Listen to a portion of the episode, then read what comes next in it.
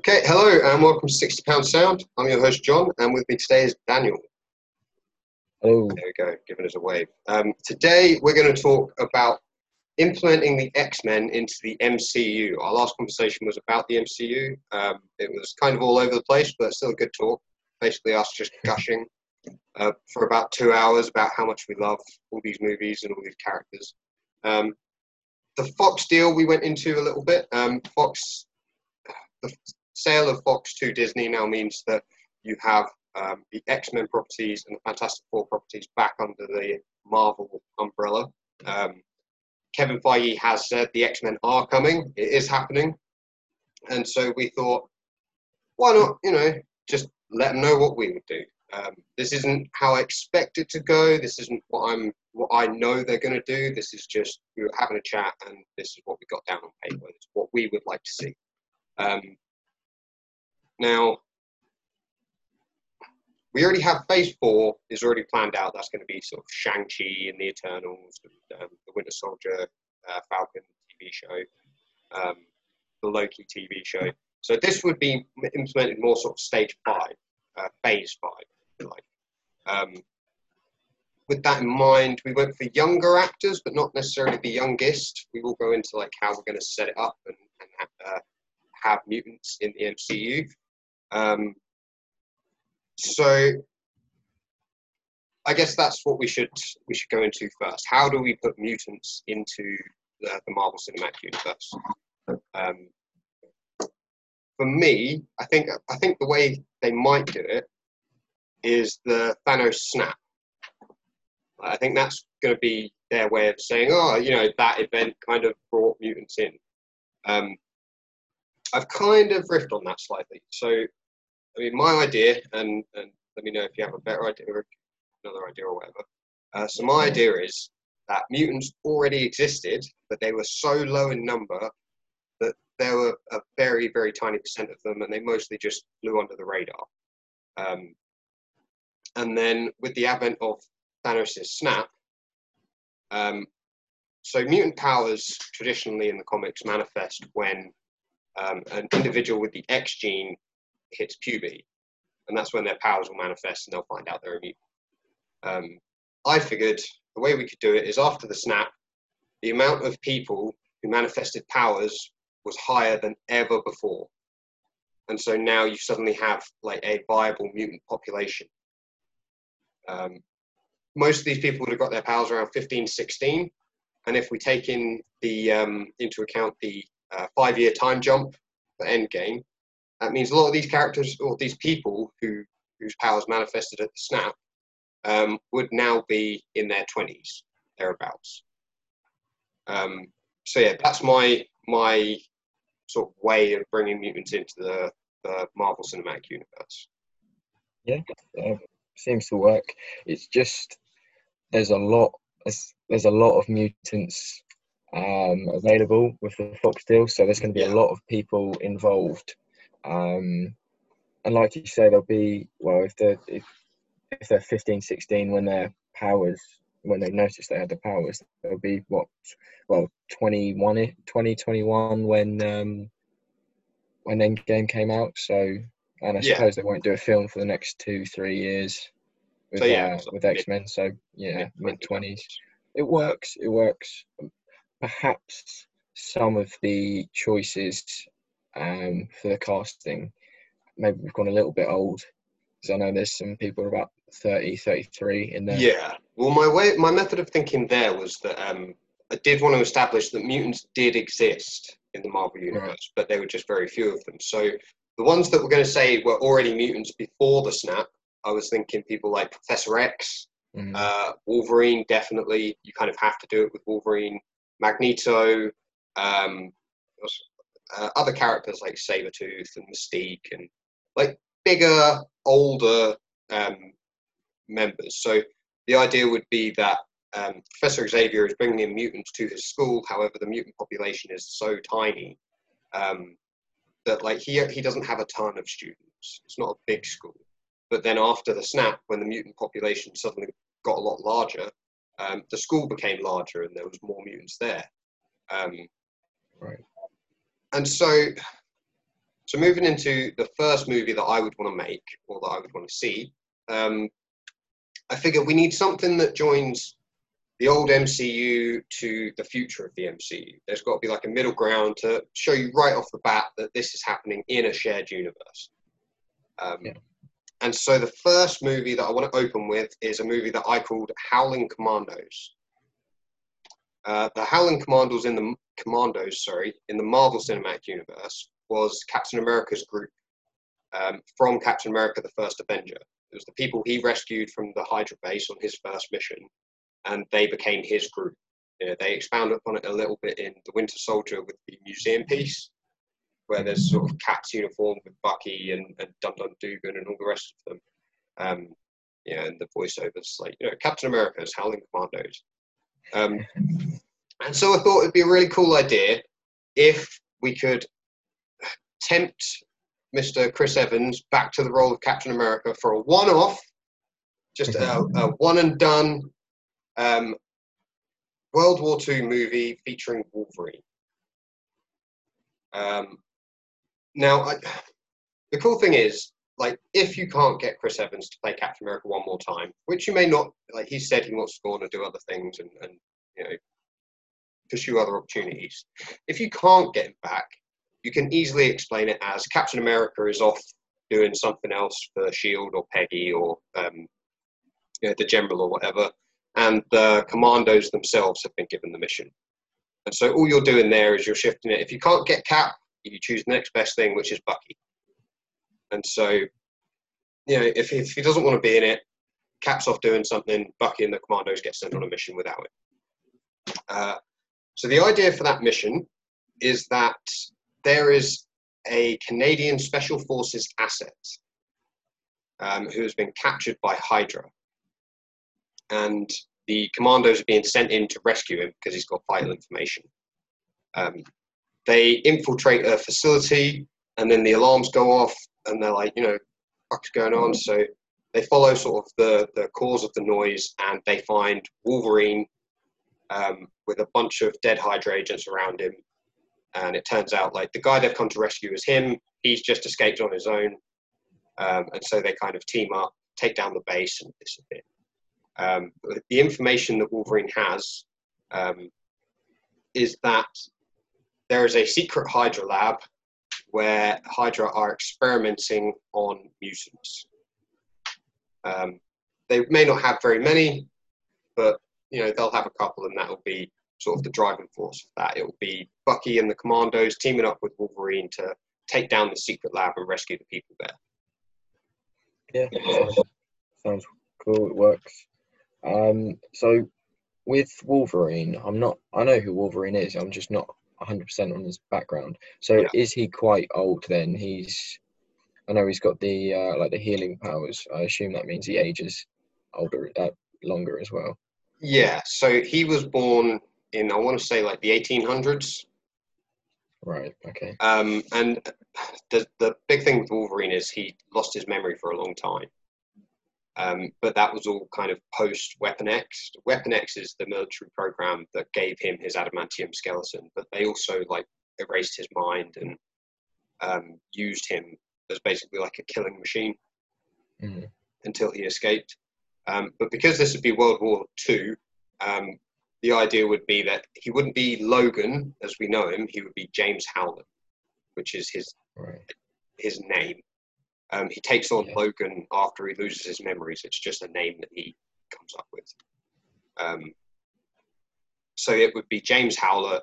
They'd call him the Wolverine because he's still got the bone claws and the healing factor, and he's like tracks and things. So it could be that like he gets given that nickname by his special forces, Canadian special forces buddies. They're like, you know, because he's supposed to be a bit shorter in stature.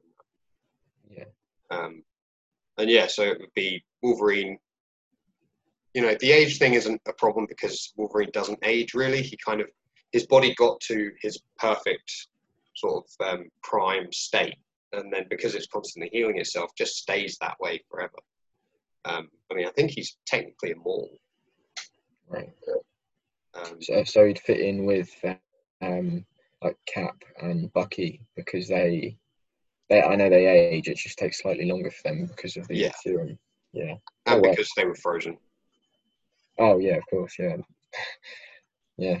But it's cool all about the because yeah, well, it gives you this um because in the future you can kind of reverse. You know the whole um, "Who the hell is Bucky?" moment. Yeah. You can kind of reverse that because if you then have um, Wolverine and Bucky meet in the present day, Bucky can be like James, and he'll be like, "Who the fuck is James?" yeah. Yeah, no, that, Yeah. I like the sound of that. And it gives you um, another cap in World War Two, which I mean, I know we got one movie of that, but I think it'd be cool having a second movie. Yeah, I don't know if Chris Evans would do it, but maybe just a quick cameo, Yeah, yeah, or even just somebody walking off in the back in the background with um, Captain America's suit on. yeah, yeah. Just yeah, he I, does- like I that's- say, I don't- That's the thing. I um, I. The great thing about it is, like, if he agrees to do it, awesome. But if he doesn't want to do it, like, you can still do it with Bucky, and you don't really lose anything. yeah, Um, yeah, that's my idea for the first sort of mutant movie. mm, Um, it kicks off with that. Uh, they team up, save the day, um, and then we know that we can say that it happens some point between um, the first Avenger movie when he does that first mission and rescues Bucky and everyone, and that final mission, because we know that there was a time in the middle where they were taking down Hydra bases, and so Yeah. it could just be one of those. Mhm. Um, but yeah, that's my uh, that's my idea for it. Um, in terms of casting, the only person you really need to cast is Wolverine. Um, yeah, and it's an important role because Wolverine is so popular. You know he's going to end up being like the cornerstone of that. He's going to be your Tony Stark of the X Men universe. You know he's going to Yeah, be the person that you think of when you think of X Men. Um, and so I chose uh, Shia LaBeouf. Like- yeah, I'd agree with that. he's a great actor. He's young enough that he can do it for a decent amount of time. He's also old enough that like you can buy him being the same age in ten years' time. Yeah, Um, he's also got the chops, like he, you know, as in he can literally grow the chops that Wolverine has. Uh, yeah. It's it's difficult for me to think of Wolverine as anyone other than uh, Hugh Jackman, but uh, I know you're not a massive fan of Hugh Jackman as Wolverine, but yeah, yeah, you'd have to be a good actor to top that. And Yeah, yeah, I reckon Shia, Shia LaBeouf could do it. yeah. I mean, Hugh Jackman, like again, like the Tony Stark thing, he is the guy you think of when you think of Wolverine. Um, I'm not saying that all his portrayals have been bad necessarily, because that's definitely not the case. He's always been the highlight of those movies. Um, but if you're going for a, a a Marvel Cinematic Universe, you want it to be someone serious. You want it to be someone who you know you can do it. And there's also kind of a bit of name cachet attached to Shia LaBeouf. Like he is a good actor who's known for many things. Some of them utterly insane, but other than others of them are, you know, pretty cool. Um, but yeah, I think he's got the build. He doesn't. I don't know how tall he is because in the comic Wolverine is supposed to be quite short. I think he's five nine, five ten. Yeah, so you know he's right size. He's pretty buff, and he could bulk up more for the role um, to look stockier. Um, but yeah, I just I'd love to see Shia LaBeouf as Wolverine. I think he'd be a good person to hang like the cornerstone of your universe on. Yeah, he is crazy, Yeah, he's utterly insane. But but you kind of need that for Wolverine. Like, yeah, well, with Hugh Jackman as Wolverine, it was always quite. It was quite toned down and quiet, and yeah, yeah, And I think- stoic. I reckon I think Shia LaBeouf could do that quite well. Yeah, That he is quiet and he doesn't really say much, and then next minute he's got like his claws to your neck or something. Like, yeah, Yeah. no, I'd, I'd just love to see him. But he's really the only guy you need to cast in an X Men capacity in that movie because he's the only mutant, really. mm, Um, you can make allusions to others, and you, you know the mutants that they rescue will obviously be mutants, but they don't need to be big name ones that you're planning on putting into your franchise proper. yeah, I don't know. Is there any, any other mutants that are the same age as Wolverine or would have been about in? Yeah, so one of them is um, Sabretooth, who's Yeah. kind of like Wolverine. There's always a big mystery with Sabretooth because he has a real problem with Wolverine and you don't really know why. Um, all you know is, is that he's constantly tormenting Wolverine. Like he always tries to find him on his birthday and kill him. And like these guys have been fighting for generations, like for like hundreds of years. Um, and so you do have to have Sabretooth in that movie. Um, because Sabretooth is, well, he's supposed to be blonde, but he doesn't have to be. Um, we just need the best actor for the job. And so for the role of Sabretooth, I chose uh, Joe Manganiello. Um, he's a bit older, he's in his early 40s, but he's in such good shape um, that I don't see him really changing much. Um, Yeah, I had uh, I had a look at him because I'm not I wasn't sure who he was, and I'm not massively clear on Sabretooth either. Either, so I, I had a quick Google on on both of those, and yeah, I reckon he could do the job. Yeah. Because Yeah. whereas Wolverine is like small and stocky, Sabretooth is large and imposing and scary. Um, Yeah, And I could, I mean, Wolverine's scary too, don't get me wrong, but like he's a good guy, so you don't need to worry as much. But Sabretooth is just a fucking sadist. And so I'd want him in that movie um, as like a uh, senior Hydra member, maybe like a bodyguard to the Red Skull or something. right. okay. Um, and so you could have him in there as kind of the main villain. He could be in charge of the research facility or something. Mhm. Um, Yeah. So yeah, I'd, I'd just really like to see that. I've always wanted to, ever since um, the first Avenger movie came out, um, and not the Team Avengers, but Captain America, the first Avenger. Uh, ever since that came out, I've been like, they should do a Wolverine Captain America movie that's set in World War Two, because it'd just be cool. And you know, so that's that's what I went with. Yeah, no, I, I agree with that. It, it works, but then I don't know much about um, X Men. Yeah, well, we were saying um, before the show started, like, whilst your experience may not be with X Men, um, it is with the Marvel Cinematic Universe. So, as as someone who knows the comics and things, I've kind of just gone for it and and written things I would like to see. But because you are more of an expert on the MCU, you can tell me whether you think um, whether you think it will work, whether it will fit, um, and how we can integrate these things together. yeah, Um, so Well, your, your input is still valuable. yeah. The, the only thing I would say about Sabretooth being the guard to the Red Skull is where was he in in um, like Captain America: The First Avenger? Yeah, But then you've got to take into account well yeah they didn't own it, the mcu didn't Yeah. own uh, well disney didn't own fox so or they didn't buy the um the x-men from fox so yeah I mean, he doesn't have to be a god to the Red Skull. You could just say that he's been put of char- put in charge of this particular facility. yeah were there any other mutants that are that are around in world war two because it would be cool to just see um so in the group that it, like you said that um Captain America and Wolverine go and rescue these group of mutants, it would be cool to maybe have a little cameo of um of another mutant Yeah. or you know, a couple of mutants that only like the die-hard comic fan Yeah. comic book fans will be like, oh shit, that's You just could to give them do like a, a moment. you could do um, Wild Child. Um, you could do Sebastian Shaw. Mm, You could do like a young Sebastian Shaw. Um, you could do any member of the Externals. The Externals were a group in Marvel Comics of mutants that were practically immortal. right. Um, so any member of that team you could put in there as like a cameo. yeah, I, d- I don't expect them to put them in put them in the movie for you know Yeah, have them as an actual character, just something to get like you were saying with um with that second Iron Man movie, or was it the first Iron Man movie when when Rhodey says yeah, time to the suit, just so like when when a comic book fan is watching these movies, they have that like moment when they're like, oh shit, yeah.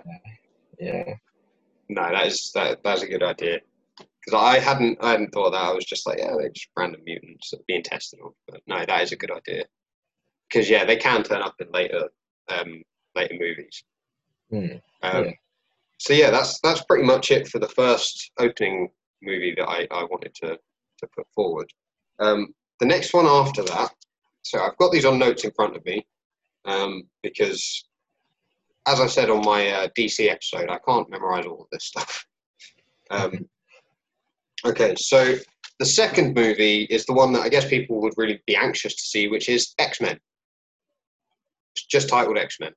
Um, Yeah. I don't think you need to add any of the adjectives from the comic books like astonishing X Men or uncanny X Men or anything like that. You, you can just call it X Men. You're not going to confuse anyone. Um, yeah. Because X Men is obviously a team, um, it's a wide wide cast. Um, there's going to be quite a few characters in, in it. Um, I've kept in mind that some of these characters will be in sequels or they'll be in um, other movies to just sort of link the whole thing together. Um, but I figure we should start with the cast before I go on to the story because the story it, is kind of generic. Um, if you're if you know X Men in any capacity, uh, it's just a classic kind of like here's the conflict. Um, but for the X Men themselves, we had I put down um, Cyclops as Scott Eastwood, son of legendary um, cowboy actor Clint Eastwood. Uh, he's he's not a bad actor. Uh, looks the spitting image of his dad. Hmm. Um, I, I think he's got the right look for a, a a Scott Summers. Um, Yeah, he's quite he's quite tall and quite good looking, isn't he? So, yeah, well, I I googled him before. I wasn't really aware of who he was, but um, yeah, you, you, again, I'm not massive on X Men, so I don't really know the characters themselves, but. Uh, other than the main ones, but you said Cyclops is more of like the leader, and I think he would yeah, play that role. yeah. He looks the classic all-American leader. Yeah, yeah, Um, I also wanted to put in Iceman, who is yeah, kind of a fan favorite. He's been around for a long time. Like he was, I don't think he was on the founding roster of the X Men, but I think he was on like the next one over. Um, and for him, I chose uh, Dylan O'Brien. Um, I know you when we spoke about this before. You obviously put Dylan O'Brien for your um, Cyclops casting, I believe. yeah, Um, and and whilst I did love that casting, I wanted Cyclops to be a little bit older than, because he's the leader. I wanted him to be a bit older. Um, Yeah. Scott Eastwood is like I think early thirties, so yeah, I think it's like Yeah. thirty three. yeah. No, it makes sense. Yeah, so I chose Dylan O'Brien as Iceman. Iceman is uh, cool, charismatic. Um, he's actually in the comic books. Iceman came out recently as being gay. So, I mean, any decent actor should be able to show portray that role with class. Yeah, You know what I mean? There's a, there's a trend in Hollywood, particularly, um, to just have this very stereotypical idea of what a gay person is like. Um, And yeah, I think Dylan O'Brien's a good actor. He could handle the nuances of the character um, instead of like resorting to type, if you like. Yeah. Um, and like Iceman's cool. He's actually an Omega level mutant, except he's like not very good at using his powers, so he's not anywhere near as powerful as he should be. I I remember watching that uh, the X Men movie where, uh, like a like you say, I think it was the second one, and I think he's running around the the X Men um, house, and he's you know, using his powers and like icing things up just all over the place. yeah. Yeah, I remember that. So, so he's a bit, uh, what's the word? He's a bit clumsy with his powers. Um, it's kind of like he, he can use his powers, but he doesn't like. So there's uh, there's a comic where Emma Frost, who is like a telepath, she's also a mutant. Um, she like takes over his body Right. um, and makes him infinitely more powerful because she's like, you know, you can freeze anything, and moisture is in everything. And so she makes him like super OP. But then when she comes out of him, he's like, I don't, I don't know how to use my powers properly. Yeah. like, I just use them to freeze stuff and like skate around. Like, yeah, he's, he's really bummed out by that experience. Yeah. So it's more like he's just like a bad student. When you um when you say Iceman, I I just keep thinking of Frozone from um Incredibles. yeah. Uh, Yeah, Yeah. no, similar kind of powers, except instead of snow, it's like proper ice. yeah, and Frozone's quite cool and charismatic with his powers. Frozone is super cool and charismatic, but that's Sam Jackson. Like, Yeah. you're gonna have Sam Jackson play your character, he's gonna be cool and charismatic. It's like Yeah. Waltz or like, you know, anyone like that. But yeah, like I think Dylan O'Brien would be a good pick for Iceman. Uh, he's a younger guy, so he can pull off like like Iceman's very um very chatty. He's kind of Mhm. Spider-Man esque in that you know he's, he Yeah. loves cracking wires and he's a chatbox. Like he loves talking, loves the sound of his own voice. Um, Yeah. Uh, who else? Uh, Colossus. Now Colossus is a Russian superhero. He's uh, Peter Rasputin, who goes to America and joins Professor X's school. Um, he's supposed to, you need a big guy. He's supposed to be very, very tall and, and like, well, I mean, we've all seen Deadpool.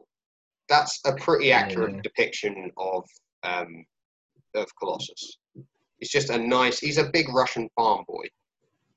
You know, he's a nice guy. He's also just incredibly strong. Um, and so I thought, you know what? We got one Hemsworth brother in there already. Why not throw the other one in? And so Yeah. I chose Liam Hemsworth. Um, the, those boys look distinct enough from each other that you could see them on screen together and not immediately go, those two are related. But yeah. You know, he's also like, he's a big guy. He could buff up for the role as well. And he's a pretty decent actor as well. So. Colossus is. Well, will it be CGI like it, it like it was in uh, Deadpool, or is it more? Um, will it be more just normal? I can't, I can't think of the word. No, I know what you mean. So in, instead of just doing Colossus as CGI all the time, um, I would definitely just have it as like himself because the way Colossus's powers work is that like it's kind of like tensing a muscle. Right. Like he tenses a muscle and his body becomes encased in metal. Yeah. It's like if you knock him out, then he his body goes back to normal. He doesn't stay metal until he wakes up again. Um, so it's kind of like a reflex. Oh, okay. and so I would, ju- and Liam Hemsworth's a, like he's a good actor. He's a good-looking guy. So you know, if you're going to pay the money for him, you may as well have him on screen. Um, Yeah. And we know that their special effects are really good. So like they could definitely do the whole him like tensing up and being covered in metal. Like It'd they could the same definitely as- pull that off. Um, Banner turning into into Hulk, wouldn't, it? Maybe not quite on that level, but Yeah, well, close enough. You know, it it'd be more like um. So you know the iron spider suit that Spider-Man wears in Infinity War. yeah. like he doesn't actually wear that suit. He does like he does what Robert Downey Jr. does, which is he wears a thing that's got the marks and things on them, and then they just sort of digitally overlay the suit on his body. Yeah. Um, so it would just be that Right. Okay. because that way you get your proportions and everything right, and it's just covering him. Yeah. See, with um with the Deadpool Colossus, he's always encased in metal. Yeah. Like even when he's just um, back at the uh, the X Men house. I don't know what the what is the name for it. The X Mansion. Right. Okay. Yeah. Well, he's he's always like metal in in Deadpool, so Yeah. that's that's my that's why I asked if he if he would be like constantly CGI, but Yeah. you know, I mean, I. The fact is, those those Deadpool movies aren't going to be part of this Marvel universe. Like they'll they'll keep Ryan Reynolds, I'm certain, but those movies won't be part of this universe um, purely Yeah. because uh, Colossus is a key X-Man. They're not going to want to leave him out, but they also don't want to have to abide by those movies. And I mean, Deadpool. If there's ever a character that you can say, "Oh, he's from a different universe," and this and things are just different now, Deadpool is that character. because like all he does is break the fourth wall. So like you just have one comment of him just like looking around and being like, "This is this is different." or like he's or like he meets Colossus. He's like, "Did you do something with your hair?" Like, you know what I mean? Just just have him comment openly about the fact that things are different, and and that'll be fine. I do have Deadpool in here somewhere. Um, I'm not gonna not gonna say where just yet, but yeah, he is gonna be a part of this. Um, so moving on from Colossus, Beast.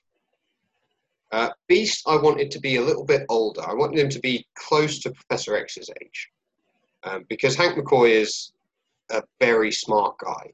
Like he's a scientist, um, and so I wanted him already blue, already um, having been Beast for a, a number of years.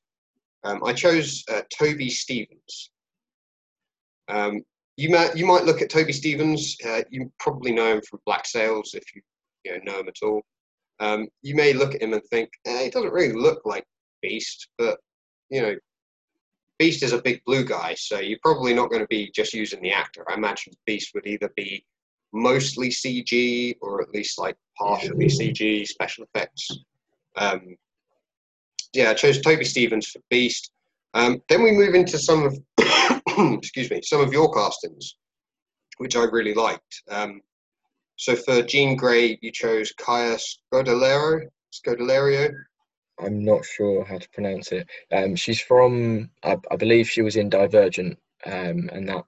Uh, yeah, that series. That series, yeah. I can't remember who she played, but there's there's quite a few characters from well, actors and actresses from Divergent that I, I was like, oh, I think they'd be good. Because uh, I think Dylan O'Brien is is the main is the main yeah, character yeah, in that. Um, Amazing. And, uh, yeah, and a couple of the castings later on is uh, yeah, but yeah, she she looks she looks good for the role. I think she's quite young. I think she's 28. Yeah. Yeah. Like the red red hair, well, or dark hair, kind of suits the Jean Grey look. Yeah. Um. Yeah. You know, I don't think she's too expensive. She wouldn't be too expensive for the MCU, but she's a good act uh, actress. So yeah, I think it'd work. Yeah, I'm. I really like that casting. Um, I think because they had so when Fox were making their last movies, they had Sophie Turner play Jean Grey, and yeah, it was fine. But mm. you know, it's a new universe, so let's let's get someone new in. Someone. I'm not trying to say Sophie Turner's a bad actress, but I just feel like she's not as good as someone like Kaya Scodelario. I hope I'm saying yeah. that right. I don't know. and I suppose you want to move away from that X Men universe when you set up yeah. them in yeah. the MCU. And the only the only character we've really carried over is Ryan Reynolds. But like you say, yeah. Deadpool is uh, he can break the fourth wall and joke about that. Yeah, and it would work. Um, so after Jean Grey, uh, wanted Storm. I like Storm. She's probably one of my favourite I think her and Rogue are two of my favorite female superheroes. Um, yeah. I just think they're really cool. And also, she has, um, in the comics, Storm has ties to Wakanda because eventually mm-hmm. she marries T'Challa. Oh, shit. In, yeah, in the comics, she becomes sort of queen of Wakanda. Um, mm-hmm. And so I wanted someone obviously a little bit older. Again, this X Men cast, I wanted this to be an X Men who you know have been in existence for a while. Mm. Like they may not have been doing missions the whole time, or they may have only been doing missions some of the time. But um, yeah, I wanted them a little bit older. Um, so for Storm, I chose Kylie Bunbury. Um, I, I had a list written out of stuff all these people had been in, and then realised that you know what, we're going to spend way too much time on that um, when we've got a lot to talk about. So I'm just yeah. going to read out these names. People at home, if you want to know, if you don't know who any of these people are, um, I urge you to Google them. Uh, I don't think there's a single bad choice on this list.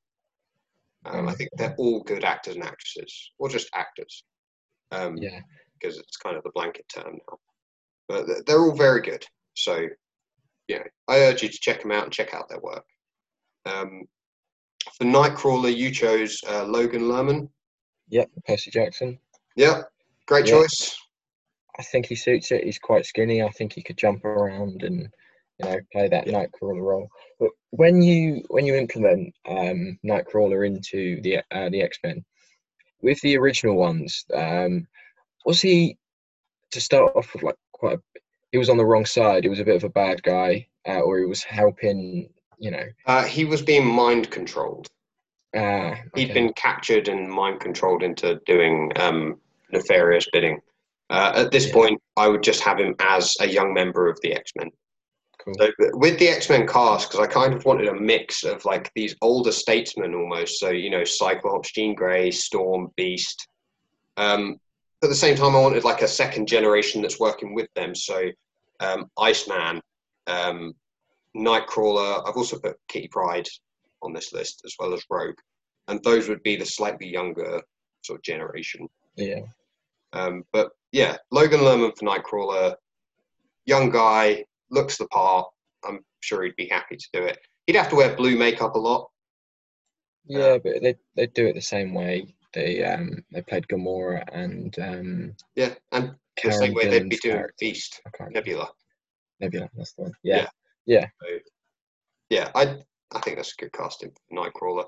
Um, the thing about it being a team movie is that everyone needs to be very succinct in their character uh, characterization. yeah, um, you're not going to get a lot of time per character per movie. So you kind of need to be able to choose actors and actresses who can encapsulate that character and show you who that person is with the minimal amount of screen time. yeah. That my only worry is there's a lot of people on that X Men list that we've gone through, whereas with the first Avengers movie, you've only got the six main Avengers, Yeah, so you get and I suppose the majority of them you've had a you've had a setup leading up to that, yeah, um, but. You can't, that's you can't really of- have that luxury, lu- uh, uh, I can't say it, luxury. Um, you can't have that because because the Fox deal has only just gone through, yeah. and you've got yeah, you can't have them with an origin movie at the moment. I don't Well, think. there's also the element of um, uh, with the X Men. A lot of these people aren't established superheroes before they join the X Men. Like they become superheroes when they join the X Men. Yeah, um, and so kind of you kind of have the opposite of the Avengers because you meet these characters in a team movie, and then if you want to branch them off, because one of my suggestions is kind of like an offshoot um, for one of these characters, um, for several of these characters, um, and so yeah, that's that's you kind of have to work the opposite way around, and just Yeah. make sure you have a good writer and a good director to really make sure that each character feels unique and distinct, but also feels part of the whole. yeah, Um, that makes sense. Works. so the only the only characters we've got left for the X Men now then are Kitty Pryde. Um, Kitty Pryde is kind of a ride along character. She's one of the younger members of the X Men. Um, her power is she can phase through things, so she can go through walls and, and doors and anything. She has phasing powers. That's a you know how Vision goes through things. Yeah, She can basically do that. right. So she's just Vision, but cool. Yeah, but with less powers and more interesting. Yeah. Um, Yeah, And okay. yeah, I chose Katherine Langford from 13 Reasons Why. Uh, she she's young. She's not too young. She's a very good actress. Um, she kind of there's a kind of resemblance there, I think, between the character of Kate Pryde and the way she's uh, drawn a lot of the time, and to the actress Katherine Langford. So um, that's who I chose for that. And finally, for the team members, I chose Rogue because, as I said, Rogue is one of my favorite X Men. Um, and for, for Rogue, I chose Alexandra Daddario. Yeah, Um, Again, Percy Jackson and the Lightning Thief is what she's kind of, well, what I Oh, initially saw her in. yeah. she's done a lot since. She did then. the second, the second movie as well. Yeah, and she was also in Baywatch. Yeah, I'm not sure what else she was in after that. But she was really good in Percy Jackson. yeah, she's a good actress, and I think just give her the white stripe in her hair. I think she she'd look the part. She's a good actress. Um, Rogue has a, a proper Cajun accent because she's from the south. Um, you get a voice coach in, you can get that get that down. It's not a problem. Um, and for kind of your your main uh, the leader of the X Men or the uh, I say leader the the father figure for the X Men, um, Professor X himself. Yeah. Um, I chose Jason Isaacs. Uh, a lot of people will know Jason Isaacs as Malf- uh, Lucius Malfoy from Harry Yeah. Potter.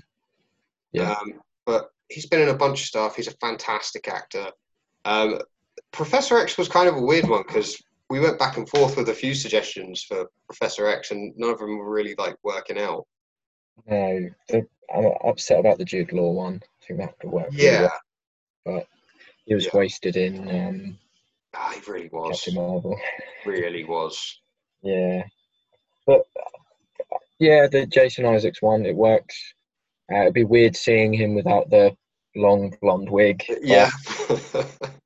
but you know what? I think it would work. Um, I don't know how he how he'd really fit in with that leader leadership role, but um, I'm I'm sure he's a good enough actor and he'll he'll do the job. Yeah, well, I mean, Professor X's role is always um, as mentor. Like, whilst Cyclops leads the team, um, he's kind of like a surrogate father to Cyclops. Um, and it's his dream and his vision that the X Men represent. Yeah. Um, this idea of, of people from all backgrounds working together for the betterment of everyone. Yeah. Um, this is al- always kind of um, offset by the villain, Magneto. Um, Magneto and Professor X's relationship is is. I always really enjoy the way it's portrayed as kind of Mm. like two best friends who have like totally opposing ideologies that you know they end up clashing, but throughout all their encounters, there's like a profound respect. Right. Um, Would you would you compare it to uh, Gandalf and Saruman? Um, not really. No. No, because Saruman was uh, Gandalf's superior. Oh, okay. They weren't like great friends. Gandalf had a great respect for him, but they weren't like friends. And then Yeah. you know, Sauron kind of betrayed the Order and everyone else. Whereas, like with Magneto, it's more a case of like he's not willing to stand by and wait for the change that Professor X wants to see. Oh, okay. So they both got the same idea. It's just getting to that point is where their where their issues occur. Well, he, he believes that he believes that mutants are superior to humans. Right.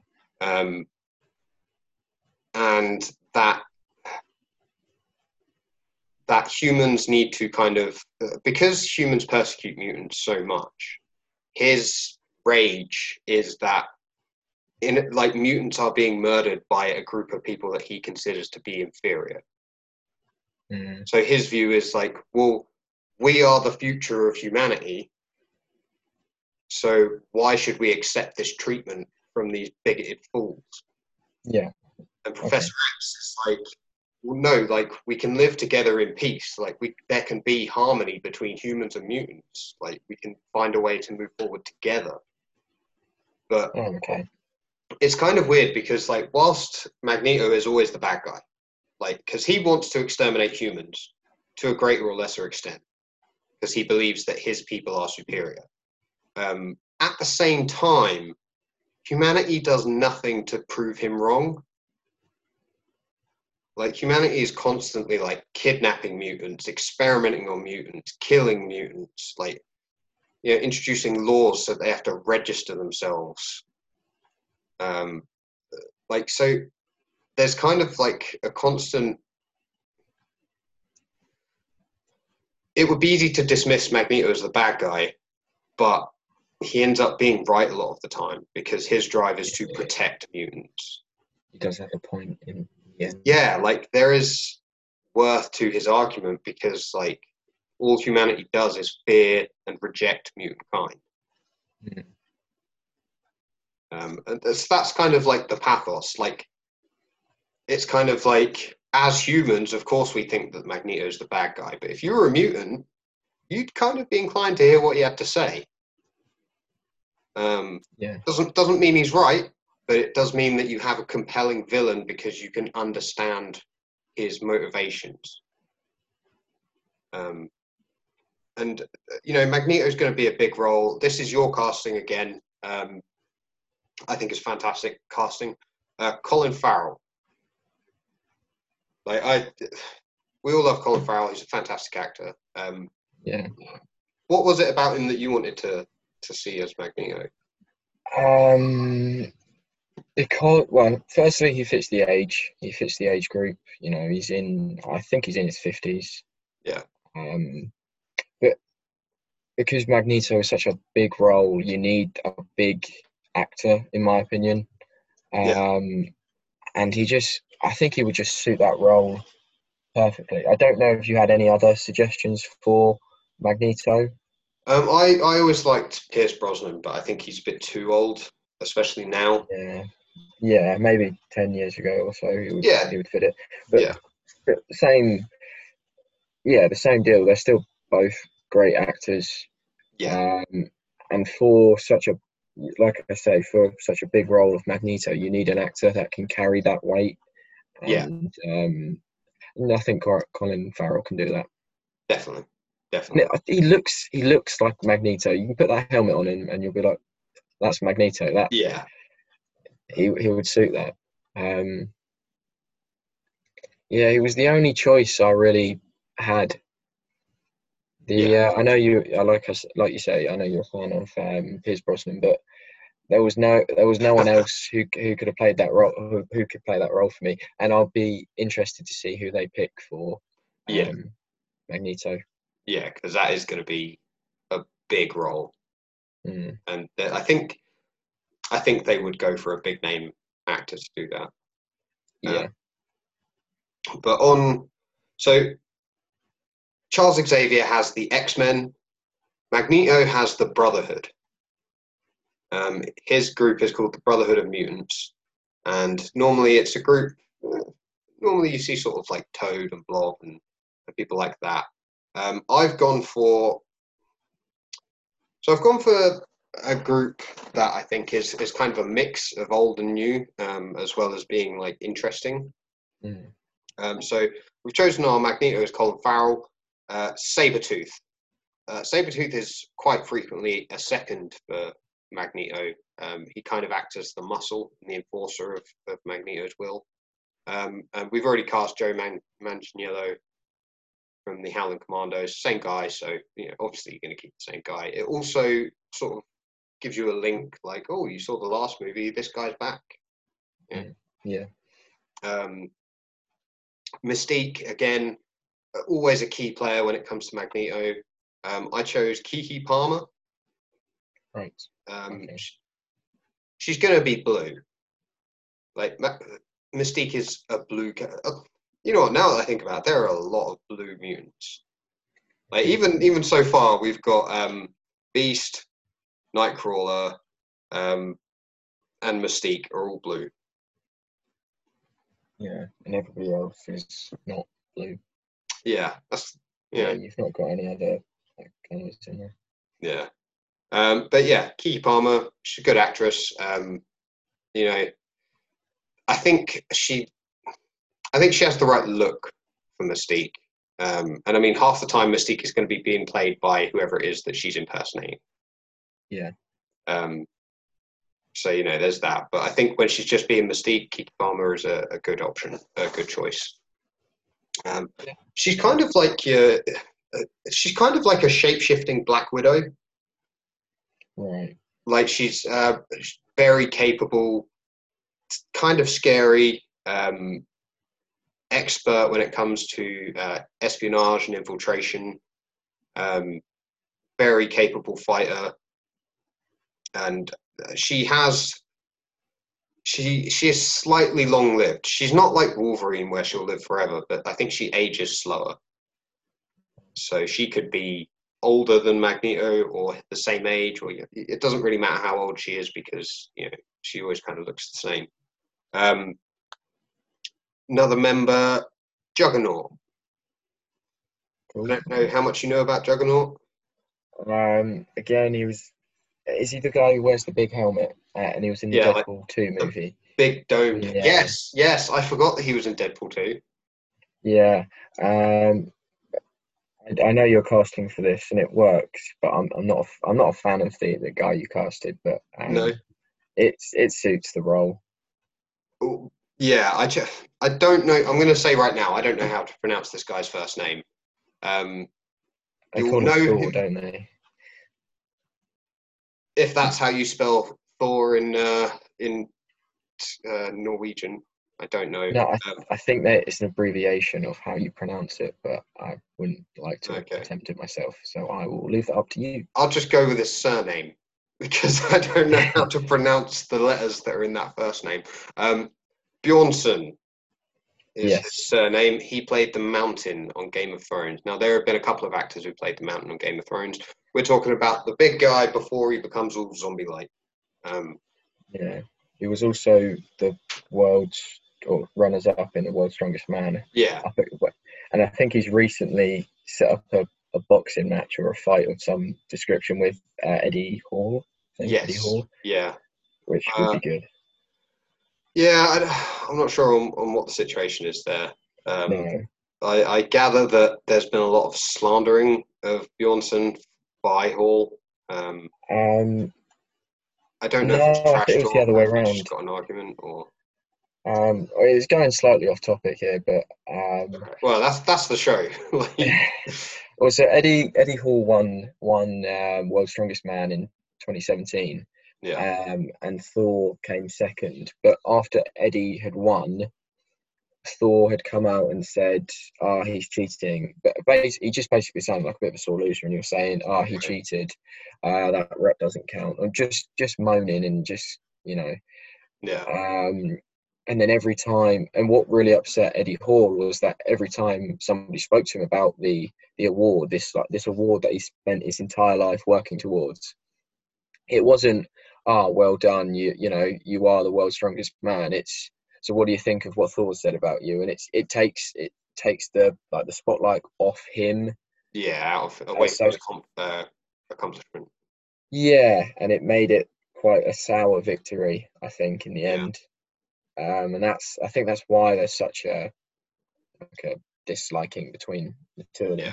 But um, but he clearly shown he's clearly shown he can be a good actor in uh, in Game of Thrones. I've never actually seen an episode of Game of Thrones, but Uh, me either, but I've seen the fights and I've seen scenes with him. I, I did do prep for this, so I have seen scenes with him. Um, Yeah. The other thing is, it's the Juggernaut. You don't need a fantastic actor. Um, Yeah. You mostly just need someone who looks big and imposing. well with um with Deadpool, I don't think he really said much. He just Yeah. kind of stayed quiet and then started hitting things. Yeah, and that's that's really all you need. Yeah. Um, who else did I choose? Okay, so um, we've got a couple on here. Where Pyro, Pyro is kind of like um, uh, basically you can control fire. Cool. He can't like conjure fire, but he can you know, manipulate it. Move it. Yeah. Um, so I chose uh, Brandon Flynn from 13 Reasons Why. Um, he Okay. plays Justin on that show. He's a very good actor. Um, young guy. I could see him playing like this impetuous kind of like anti-authority, like super villain. Yeah. I, I, I don't mean super villain like Doctor Doom. Like he's just a bad guy. Like he's Yeah. a member of the Brotherhood. Um, I also wanted to put Forge into the Brotherhood. Now, Forge is a mutant who has a, I think, I might need to double check that. I don't know if he's definitely a mutant, but I'm pretty sure he's a mutant who's like really good with technology. Um, Okay. Uh, I wanted to put him in the Brotherhood because it kind of some of the plot lines and things that I wanted to use uh, require him. Um, I chose Diego Luna um, of Rogue One fame. Um, Okay. Yeah. he's a, he's a good actor. He looks close enough to the part that you could believe that it's him. Um, he doesn't need to be super young. I think uh, Luna's in his late thirties. Um, I'm trying to picture who he was in Rogue One. Is he the the pilot um, that was with the uh, the uh, the Empire, and then he moved, or he, was he the pilot pilot that um, ran off? Um, I'm trying to. I'm not gonna lie. I haven't seen Rogue One in a while. Um, he's the main agent and point of contact for Jyn, Right. Yeah, I think it's who I. the guy that she ends up falling for, and they make out on the beach before they, you know, get destroyed. Um. Oh, I don't know then. He's like the main. He's the main love interest. Let me Google it. Uh, his name was Diego. Diego Luna. Uh, Luna. Oh, okay. Yeah, it's not who I thought it was. But yeah, it he looks cool. Yeah, I know who you're talking about now. Sorry, sorry about that. That's all No, it works. It, um, yeah, Uh, He doesn't have to have a large place in the movies, but um, I want. I just wanted him in there. Like I say, he's he's also convenient because if you want to do anything that's tech based, um, he's a convenient character to have available. Um, but I wanted to put him with the Brotherhood because it kind of shakes things up, um, and gives them uh, gives them kind of a leg up, um, which they kind of they kind of need because the X Men are usually on the side of the law. Mm, um, and they're also like they're they're good guys, but Professor X is very wealthy, so they have a lot of funding, and I Yeah. wanted someone who could kind of compensate for that on the Brotherhood side. yeah. Um, and finally, Gambit. Um, Um, yes. Gambit initially started as a villain, um, but he was so cool that they very quickly made him into an X-Man instead. Like he kind of swapped sides. So I thought, why not kind of pay homage to that original um, use of Gambit and have him be a member of the Brotherhood? Yeah. Um, Gambit is again one of your picks, um, Theo James. It was well. I had a couple of picks for him, but you weren't you weren't pleased with the first one. Um, this is true. I, I did ask you to redo that. I think I went for Ezra Miller, didn't I? You did, and uh, I hate that guy. So. yeah, but I think Theo James works. I also from uh, the Divergent, I believe. Yep. There's a lot of there's a lot of Percy Jackson, Divergent, and um, Maze Runner actors in this. Yeah, but they're all young up and comers who have like a decent amount of talent and would fit the roles. So, Yeah, and they've they've had main roles in like big movies Yeah. previously, so they you know they know what they're doing. I'm just gonna ta change my headphones because these ones keep shouting at me. The battery's low. Sorry. no worries.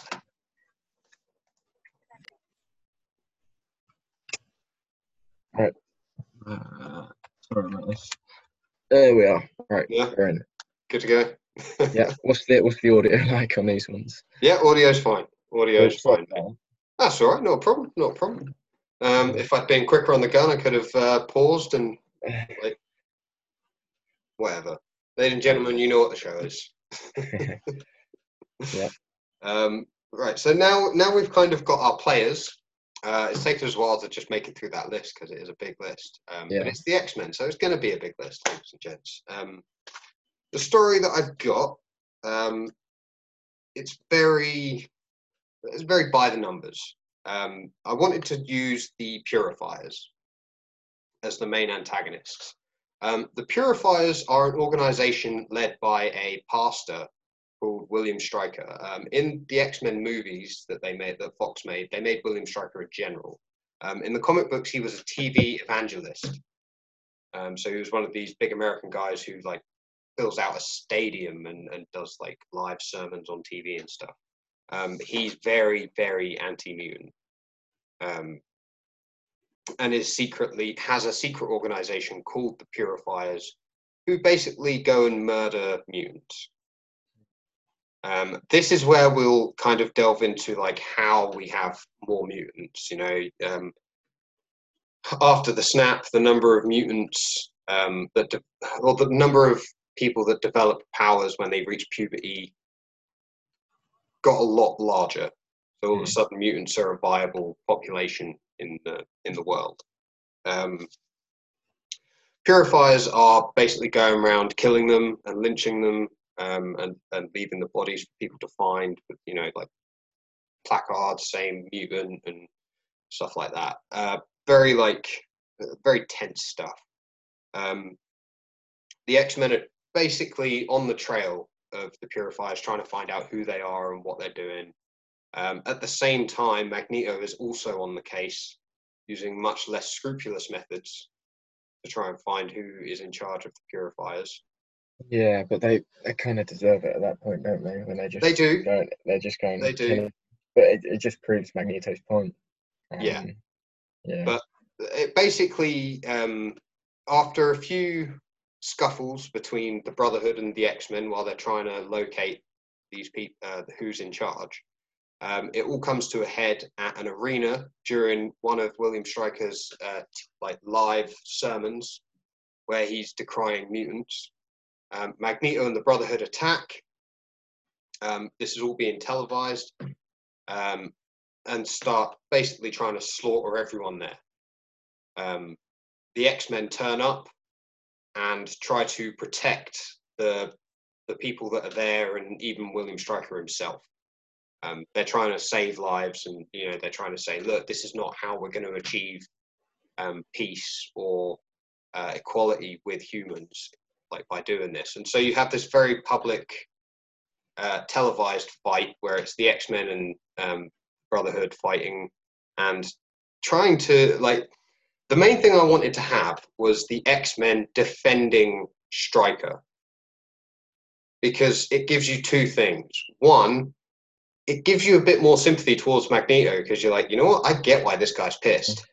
But at the same time, it also encapsulates Professor X's vision of like, we need to have peace and we're not going to convince humans that we're like on their side if we're seen to be fighting them all the time. yeah. Um, you know, this man has done wrong and he should go to jail for that. He shouldn't be murdered in retaliation. And that's mostly what I wanted to get across in that. But that is, like I say, it's a very by the numbers X Men story um, because it's basically about intolerance and the reactions to intolerance, um, which is, I mean, in a way, it's something that's very topical right now. Um, but yeah, it just it gives everyone a chance to be cool. It introduces you to your players in terms of the Brotherhood and the mutants and the threats they face and the sort of um, uphill battle that the X Men face. Uh, because it also gives you a precedent for. A, it gives you a reason why public opinion might be split on how to handle the mutant situation.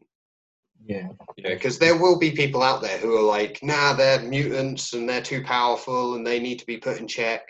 But then you'll have other people who are saying well they're just people with powers. Like you can't you can't like it's it's not rational to you know try and and wipe them out or whatever. No, it makes it makes the X Men's job very difficult because you've got the mutants trying to kill the humans, and they're trying to protect the humans, but at the same time they're protecting the mutants from the humans that are trying to kill them. So yeah yeah, um, it, yeah, I it doesn't seem easy. no no, and you kind of you really need to set that up because that is the driving force behind a lot of x-men stuff is this prejudice towards mutants by humans yeah, so you kind of you need to have that present. Um so yeah that's the uh, that's my x-men pitch. It's very straightforward. For the first marvel x-men movie it's not super complicated. It's not bogged down by any like previous stuff really. Um it's just that's the story. Now i'm sure a lot of people after seeing wolverine in um after seeing wolverine in the howling commandos will be like why isn't he with the X-Men? Like you gotta have Wolverine with the X-Men. And we will get there. But my next movie, um, this is this is probably one of the I'm very proud of this one. Like I, I love this. Um, and I'm not I'm not taking credit for it all because it's based heavily on a an animated short called Hulk versus Wolverine.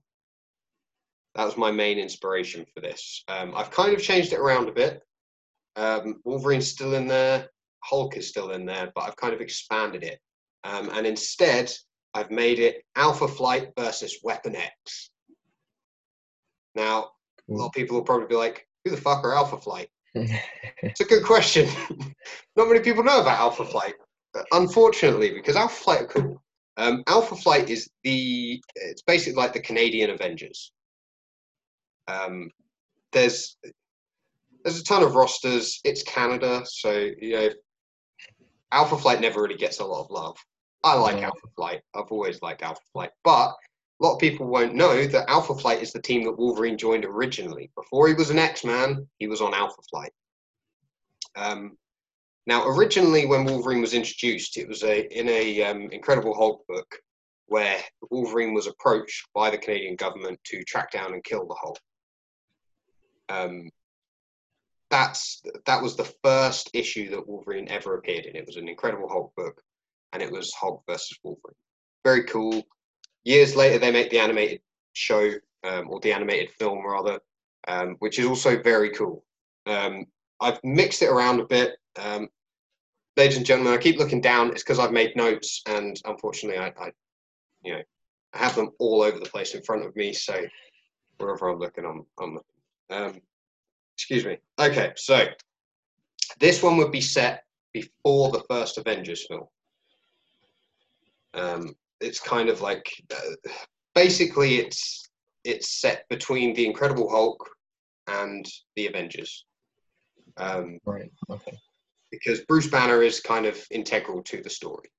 Um, so, Alpha Flight is approached by the Canadian government and told uh, the Hulk has appeared. He's leaving a trail of destruction. We want you guys to find him and stop him. Right. Well- Okay, so Wolverine takes Alpha Flight um, to try and, and catch up to the Hulk. And so their first stop is the last place that the Hulk was seen. It's a small village that's been decimated. Like it's destroyed. There's nothing there. Like there was very little there to begin with. There's even less now. Um, when they arrive, Wolverine remarks how, whilst there's the smell of the Hulk everywhere, there's also another scent that's more familiar to him, and that scent is Sabretooth. And uh, at this point, he's it, this is post um, getting his adamantium and losing his memories. So like he's got his metal skeleton and claws, but he doesn't remember anything before the Weapon X program. Um, all he really remembers is is escaping, and then that's it. Um, so Alpha Flight catches up to the Hulk.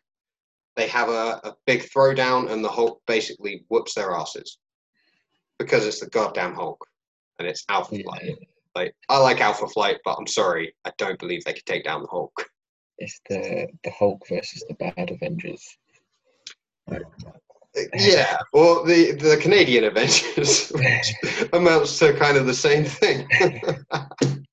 The unimpressive Avengers. Yeah. well, the um, so Alpha Flight, you probably won't have heard of any of these people, but I, I figure we'll do cast before we do any more of the story. Um, I kind of cherry picked a few people from Alpha Flight's history to make the team. Um, so on the team is Wolverine, Shia LaBeouf, um, a character called Sasquatch. Uh, Sasquatch's power is that he can turn into what looks like Bigfoot. Oh, okay. It's Cool. like a, a yeah. Sasquatch looks cool. He's just he turns into what is basically a Wookie but stronger. okay. Um, and I chose Richard Madden. Yeah. Um, from I Game of Thrones. Picked him for something else, um, but you uh, you didn't like him. I, uh, I. I think I mentioned him maybe playing Archangel, but we didn't yeah. get around to that. But was- yeah, yeah, uh, Game of Thrones, and he was also in um, The Bodyguard on BBC as well. Yeah. So he's he's pretty Good well actor. known at the minute. Um, Yeah. I, he's a pretty charming guy, and when Sasquatch isn't the Sasquatch, he's just he's a scientist. Like he's a smart guy. Um, so you Yeah. you know you want someone who could who could maybe look a little bit nerdy, but also be like a decent presence. Um, Warpath. Warpath is a Native American hero who was originally one of the X Men. I've kind of changed that because Canada has um, a decent uh, indigenous population. Um, there's a lot of Native American tribes there um, up in Canada, and so I thought, you know what, let's let's have um, Blair Redford, um, who's a Native American guy, uh, pretty good actor. He's he's in his thirties, I believe. Um, but I thought, you know what, he kind of he'd work well on an Alpha Flight team because, as I say, Canada has a native um, native presence. Um, I'm not sure if they're called Native Americans or Native Canadians in Canada, but I guess it's the continent of America. Yeah, uh, yeah, I imagine it's the continent, so it would be Native Americans. But I don't know for certain. But it sounds right to me. Who knows? But yeah, I thought that'd be a cool bit of representation to put on there as well, um, because like, like I say, we're we're acknowledging that Canada has native population, and in you know having them as a found as one of the first members of Alpha Flight. Um, the leader, if you like, of Alpha Flight is a guy called Guardian, who has basically a super soldier suit. A suit. Um, Yeah, he has a suit that lets him basically be Captain America, and it also lets him fly. But okay. we could always we could always kind of change that around a little. Um, so we Yeah. could just say he's a super soldier, because we already know that there's there's quite a few in the Marvel universe. Yeah, he's just not as good as Cap or Bucky, so he's in Canada instead. no, I'd just have him be a Canadian super soldier.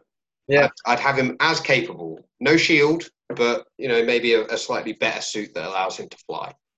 Um, Okay, cool. and I chose Michael Huisman. Huisman, H U I S man. Huisman. I, I had a little look at um, I don't know. Uh, he's probably most well known for doing um, The Haunting of Hill House Oh, okay.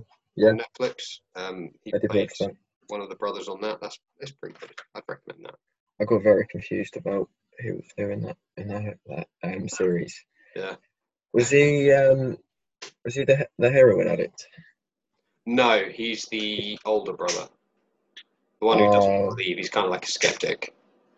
Oh, okay, yeah. Anyway, it's the it's the daughter, it's the sister who's the heroin act, addict, isn't it? Or are No, they no, both- it's it's the middle brother is the heroin addict.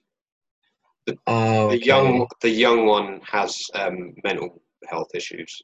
and she killed herself. Yeah, Yeah. That's so- We're thinking about that whole series again. It's like Yeah. that is it. Do, it works. It's really good, but it thinking about it, Yeah. it doesn't make it. It just so confusing.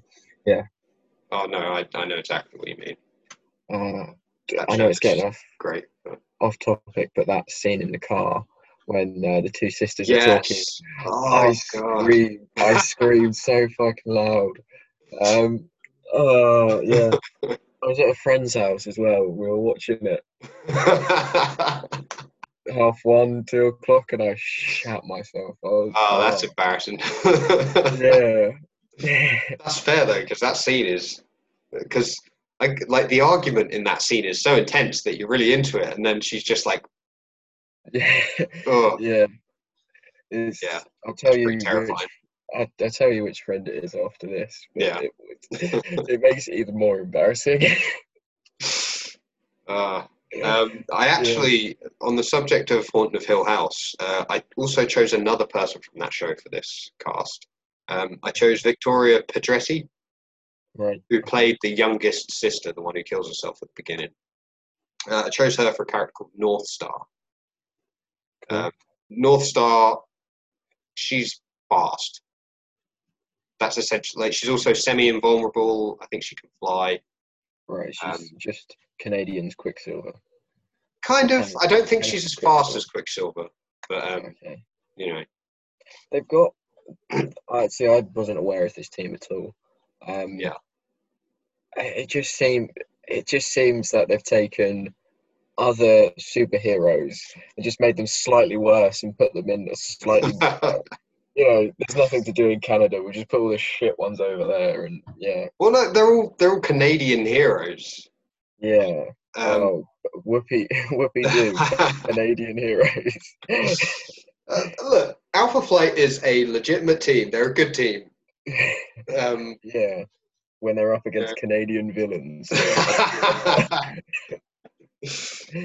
um, no, like they're a good team, and I think any of like Alpha. Look at Guardians of the Galaxy. right. I mean, there's a team that nobody gave a fuck about. And then James Gunn makes this movie, and all of a sudden, everyone loves the Guardians. I think it's the casting. That Um, the casting. yeah, yeah. Guardians of the Galaxy. um, but you've Sorry. you've got this great opportunity with Alpha Flight to establish like another franchise almost. Um, and with the advent of so Falcon and the Winter Soldier, um, in that show they've already said they're going to have the U.S. agent, who's going to be like the next Captain America. Um, in the comics, he goes to Canada and becomes part of Alpha Flight. Okay. Um. So you can kind of like you can also put that in uh, if you want to. Um, but yeah, it basically well, that's Alpha Flight. For Weapon X, we've got Sabretooth again, so Joe Manganiello. Um, Lady Deathstrike.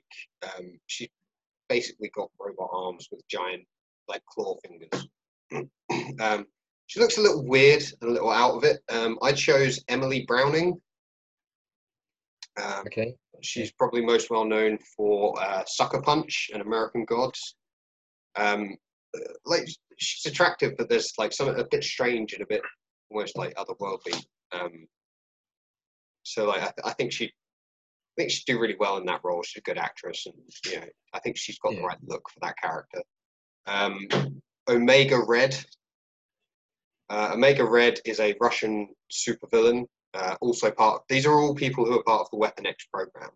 Um, Omega Red has like these whips that come out of his arms that are like adamantium laced, um, and he's also like slightly stronger and Oh, okay. has a bit cool. more endurance. Um, I chose Ryan Hurst for him.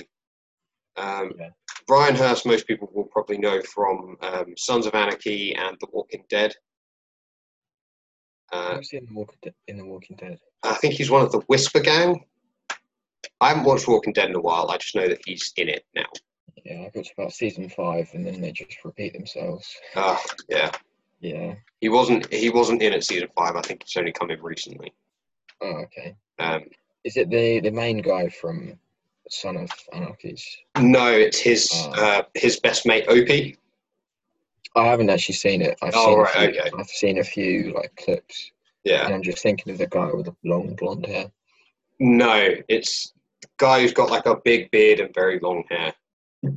Although that's Right. quite a few members of the Anarchy cast. so, No, I, I, I prob- I'd probably recognise him, but yeah, uh, he's a big guy. He's a good actor, and I think he'd be a pretty cool Omega Red. Um, Yeah.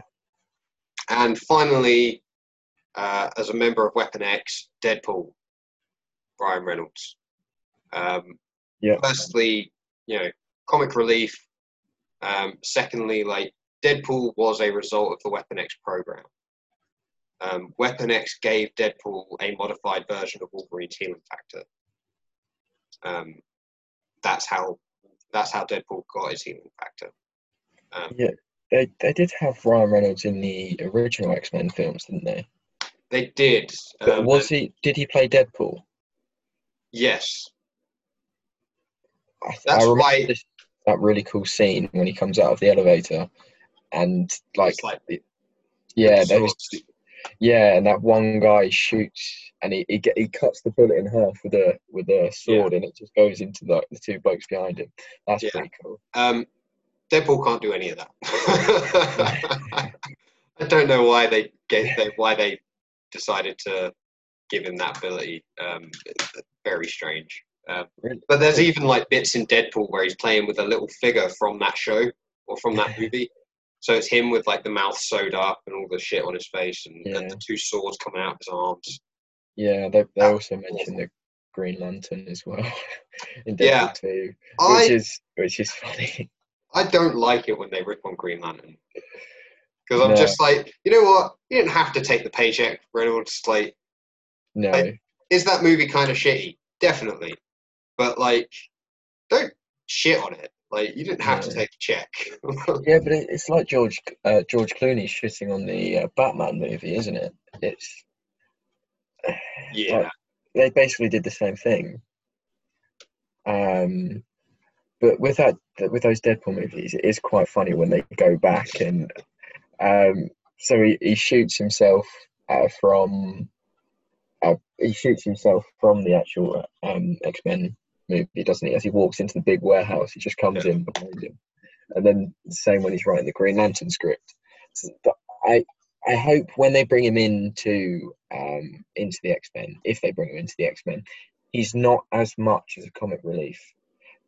Maybe a bit jokey, but not not over the top like he is in Deadpool. Because those movies, they're not action movies; they're comedies. yeah. Um, I would. Deadpool's supposed, or originally rather, was a lot more serious. Like Mm. he would tell jokes, but he was deadly serious about what he did, and he was Yeah. a bad guy.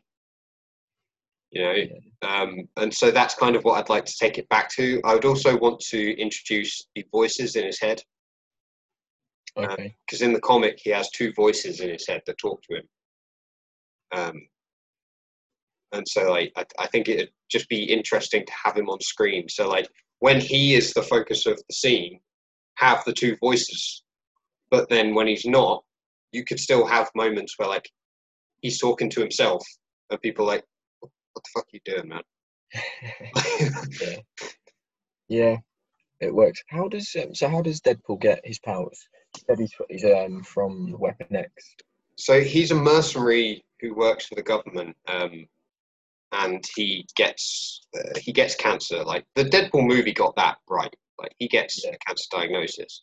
He goes to Weapon X, and they mod they modify a version of Wolverine's healing power and give that to Deadpool.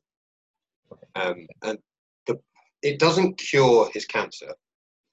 What it does is keep it in check, which is why his skin looks all shitty. So like he Oh. still has cancer, but it won't get worse and it won't kill him. It's also why nobody can replicate Deadpool's healing factor because it's specifically tailored to him. Um,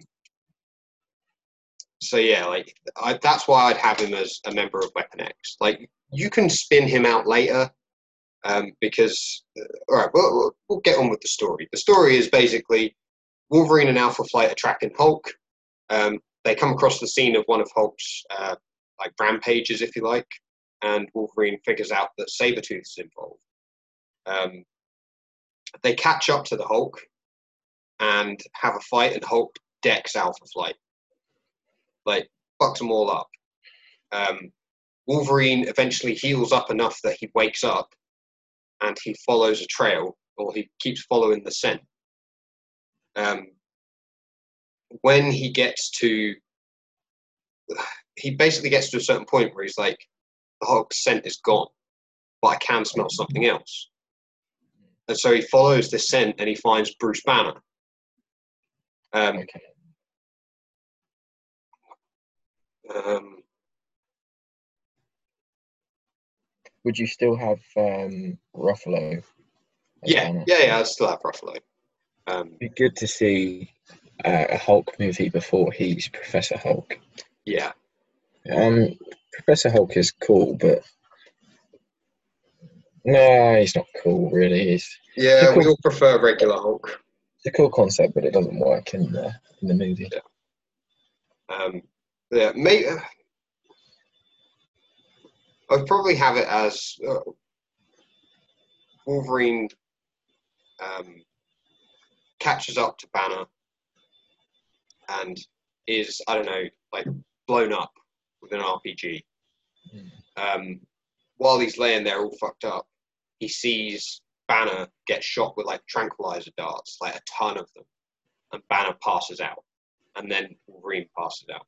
When he wakes up, um, he's still healing up, but Banner is gone, and so he uh, Alpha Flight finds him, pick him up.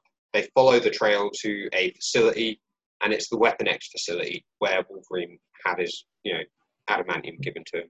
While he's there, he's having like flashbacks to certain moments when he's, you know, in the process, kind of like the original X Men films.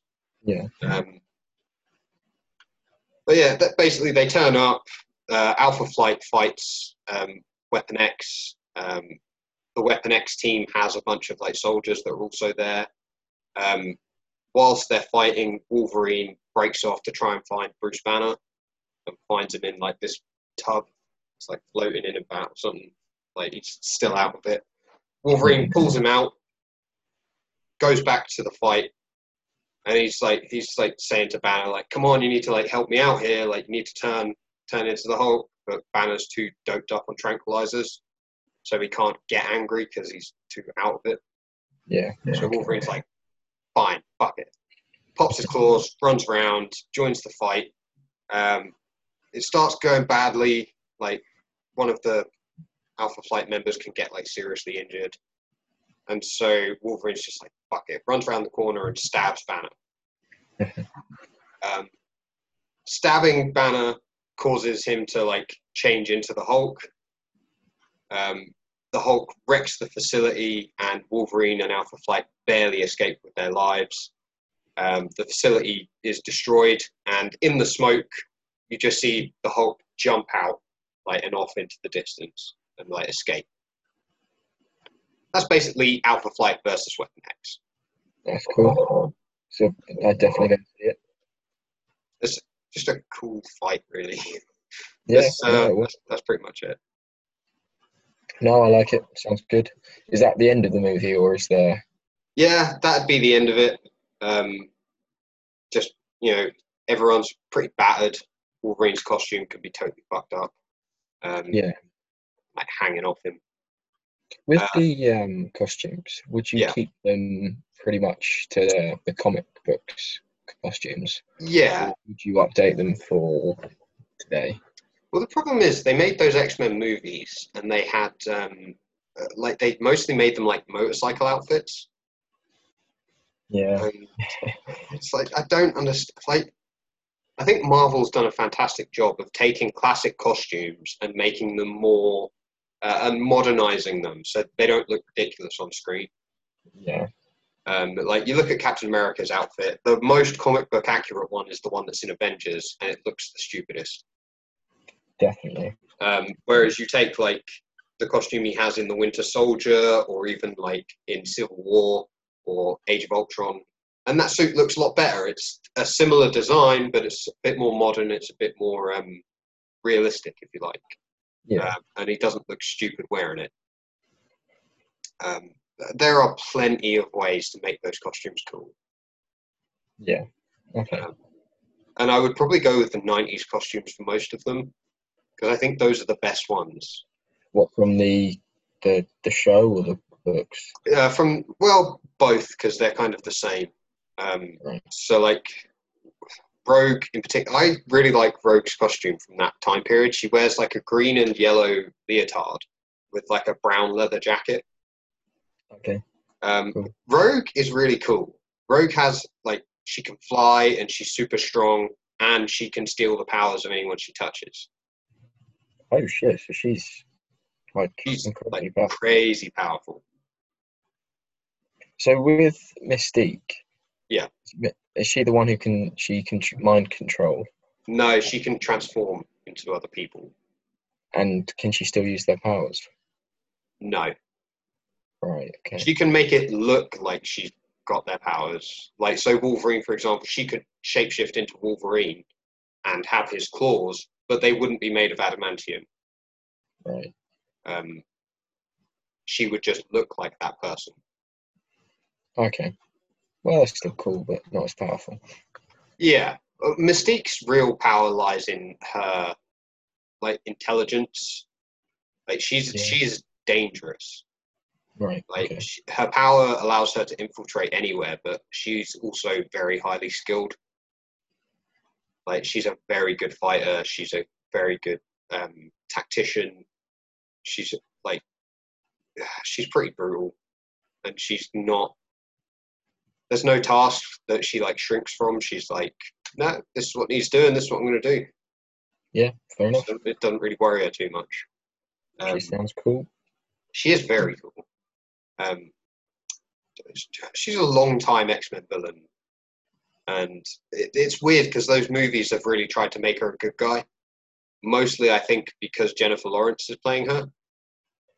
Oh, is that who she? Oh, yeah, um, but Jennifer Lawrence doesn't really like that role or care about that character. I'm not a massive fan of her as an actress, if I'm honest. Yeah, I think There's- she's somewhat overrated. There's nothing I've like I, I've seen the Hunger Games. It didn't interest me in the slightest. No, They were boring, you know. I've, and then she was in X Men, but Yeah. yeah. she's overrated. I don't even know what else she's been in, but I just yeah, no.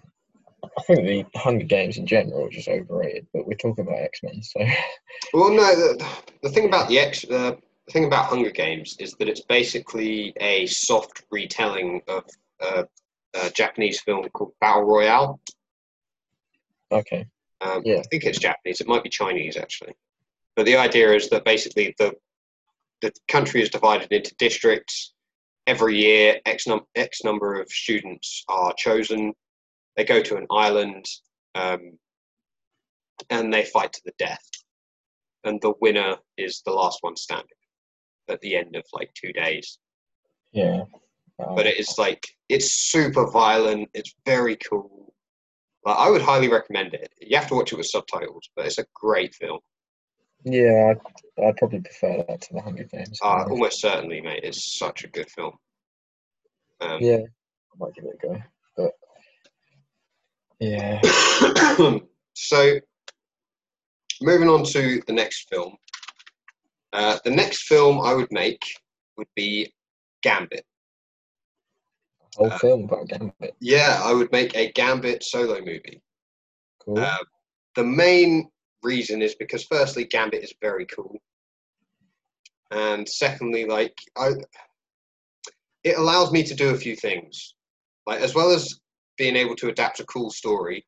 Um, it also allows you to allow for the transition of Wolverine into the X Men, and and for Gambit and Rogue, and Gambit becoming a good guy after being seen with the Brotherhood. Like it does, it it has the potential to do a lot of things as well as be a really cool, interesting movie. Um, the, the basic story is um, Gambit goes to the X Men and asks for their help. He's left Magneto. They are initially not very trusting of him. Um, Fair enough. yeah, You know, Um, since um, in the Brotherhood. Yeah, although in the first X Men movie, I would have put in at least a few scenes where Rogue and Gambit are like interacting with each other. Um, so you can see that they're kind of like really into each other. Oh, do they hook up? Oh yeah, they're Yeah. a, they're a couple, or they were for a very long time in the comics um, and in the animated show. It's always kind of like Gambit's this um, this sexy Cajun guy who like you know women just love him, and and Rogue is like constantly tormented because she's like, oh, I love this guy so much, but I can't touch him or I'll kill him. Like, and that was like their thing. So he was like this super sexy guy who could like sleep with anyone because he's just really charming. But he's in love with the one person that he can't like touch. Yeah. Um, and that's kind of like a lot of the uh, tension in their relationship. Um, but yeah, it would just be Gambit goes to the X Men and he's like, Look, I really need your help with something. And it turns out that his Gambit has a wife. They're not together, um, but they were married. It's based on a comic um, where Gambit gets contacted by his old family. So in New Orleans, where he's from, there's two gangs. One is the thieves, and one is the assassins. Um, the idea is that at one point, Gambit was, when he was a kid, he tried to steal the wallet of a guy in the street. That guy ended up, uh, it turned out, was in charge of the Thieves Guild in New Orleans. And so this guy took him in and trained him to be a thief and basically treated him like a son. Um, the head of the assassins had a daughter, and to kind of bring peace between the assassins and the thieves, They've decided to marry Gambit and this daughter together. Um, Right. Unfortunately, her brother gets very jealous and attacks Gambit. Um, Gambit and him have a duel. Gambit kills the brother, but because he's killed the brother, the assassins are like, deals off. That guy's a fucking dead man. And so, to maintain peace, Gambit has to leave. He's not allowed back. He's been banished. Um, but the idea is that his wife, um, his wife has disappeared. Her dad has contacted Gambit to try and get him to come and help and find out like where she is. Um, Gambit goes back to New Orleans with Rogue. Like Rogue is the only one of the X Men who volunteers to go with him. Together, they go down to New Orleans and try and find his wife. While they're trying to find her, they come across Wolverine, who has left um, Alpha Flight and he's just in the States. Um, he agrees to help them um, because it turns out he's also been contacted to try and find her. Uh, together, the three of them um, find her. Turns out her brother didn't die. He'd um, he survived the duel, um, and kind of went a little bit crazy, and so he'd kidnapped his sister um, to try and lure Gambit there down to the south so that they could fight and he could finally kill Gambit. Um, it's cool because you can have Rogue and Wolverine fighting the assassins while Gambit and the brother, you know, have their duel or whatever. Um, but it's just a way so that when you go into X Men Two, you can have um, Wolverine and Gambit as members of the X Men. Yeah, it, it, sets up um, sets it up quite nicely. It works. Yeah. I mean, that's. I would. I would like to see it. You know, Yeah. I think it's just it. It allows you to sort of square that circle when it comes to transitioning from Gambit being one of the bad guys to one of the good guys. Yeah, yeah. I mean, it's unlikely that um, that Disney are going to see this and Yeah. use the ideas. yeah. I mean, look, I'm sure there's people much more talented than me coming up with these ideas. Yeah, that's You know, like Disney doesn't tend to make big mistakes. Um, No, Jude So, Law's casting in Captain Marvel. Wasn't I mean, yeah, that's a mistake, but it's more a mistake because they could have used him for something else and didn't. Um, yeah. It's not necessarily like a mistake in casting him because he's still good as that character, even if he's ruined on a bit part. Um, but yeah, this this would lead into sort of the crowning jewel of Phase Five, um, the big movie. It's Phase Five's version of the Avengers, um, and I call it X Men Avengers. cool. Uh, Yes. It's not a very imaginative title, No, but- you know. It tells you straight off straight off off the back like who it is and what it's about. Um, this to me, this is probably my my middle of the road um, middle of the road pitch. I there's not a lot in it. It's a it's a fairly short, concise pitch, um, but there's some complication there. Um, and so basically, what it is is that after the events of X Men, um, the Superhuman Registration Act from Civil War is amended to include any mutant or any persons born with abilities. So Yeah. basically, um, as this is announced, Cable shows up at the X Mansion. Um, Cable, for those who aren't aware, is the future son of Scott Summers and Jean Grey.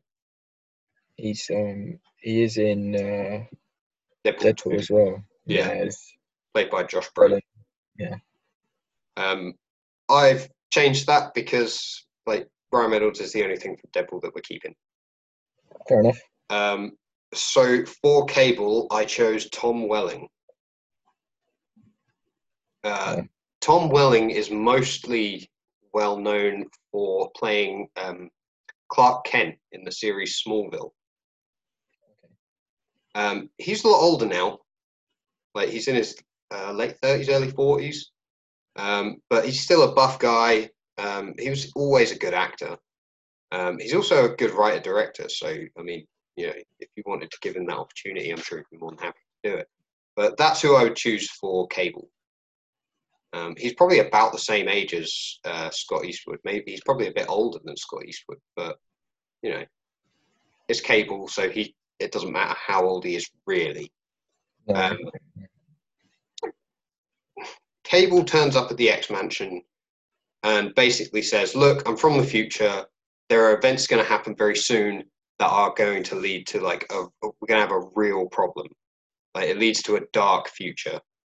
Um, and he basically says that Magneto is going to attack um, Washington, which will spark the Sentinel program.